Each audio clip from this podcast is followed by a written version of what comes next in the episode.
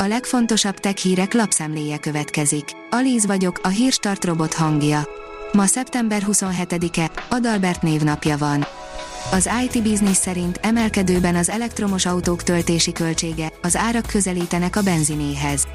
A legfrissebb adatok szerint már nem annyira költséghatékony az elektromos autózás, az RAC brit autóipari vállalat elemzéséből kiderült, hogy a kizárólag gyors vagy ultragyors nyilvános töltőket használó járművezetők kilométerenként körülbelül a benzinnel és dízellel megegyező összeget fizetnek a villamos energiáért. Átadták a futurisztikus óceáni vízilakások első prototípusát és a ház rögtön össze is dőlt, írja a rakéta.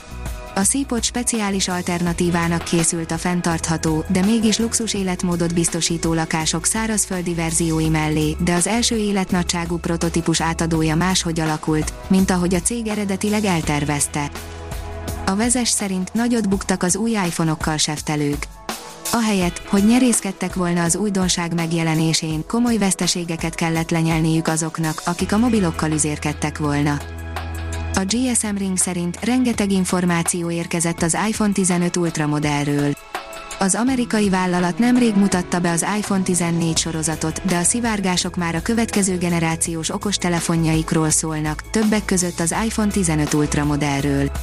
Az Apple szeptember 7-én dobta piacra az iPhone 14 sorozatot, amik közül az iPhone 14 Pro és az iPhone 14 Pro Max készülék kapott csak valós újításokat.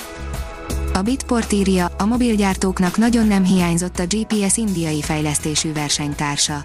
Az indiai kormány feszes határidőt állapítana meg az új okostelefonok és a Navik rendszer kompatibilitásának biztosítására, ami a gyártók oldalán extra költségeket és a termékfejlesztési ütemtervek felborítását jelentené. A Márka Monitor írja, két ezüst és öt bronzérmet szereztek a magyar diákok az informatikai diákolimpián.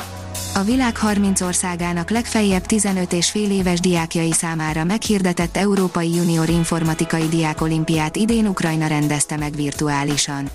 A Magyar Diákolimpikonok a Neumann Társaság tehetséggondozási programja keretében a Nemzeti Tehetségprogram támogatásával készültek fel. Mínuszos írja, visszaviszik a szerelőcsarnokba a NASA Hold rakétáját a közelgő hurrikán miatt. A Florida felé közeledő ilyen hurrikán miatt visszaviszik a NASA Hold rakétáját a szerelőcsarnokba, hogy ne sérüljön meg.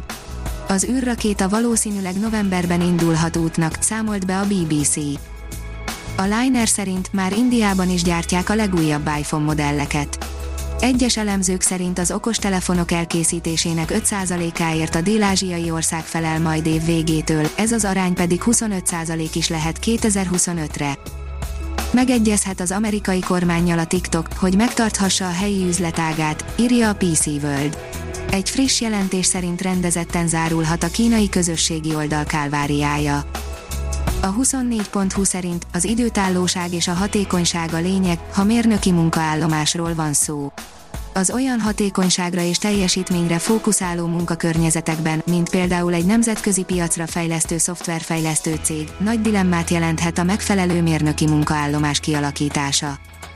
A hiradó.hu oldalon olvasható, hogy videón, ahogy aszteroidának ütközik a NASA űrszondája. A NASA DART nevű űrszondája hétfő este neki csapódott egy aszteroidának óránként 15 ezer mérföldes, több mint óránként 24 ezer kilométeres sebességgel. Az okosipar.hu szerint új eljárás a kiberbiztonságban, mesterséges intelligencia segítheti a valós idejű anomália észlelést a hálózatokon. Lezárult a Quadron Kibervédelmi Kft. a BME és a Mesterséges Intelligencia Nemzeti Laboratórium közös tudományos kutatási projektjének első szakasza. Az Autopro szerint a mesterséges intelligencia felszínre hozza az adatkincseket a Heubach vállalat mesterséges intelligenciát használ a PID adatokhoz a karbantartás, a tervezés és a termelékenység javítása érdekében. A Hírstartek lapszemléjét hallotta.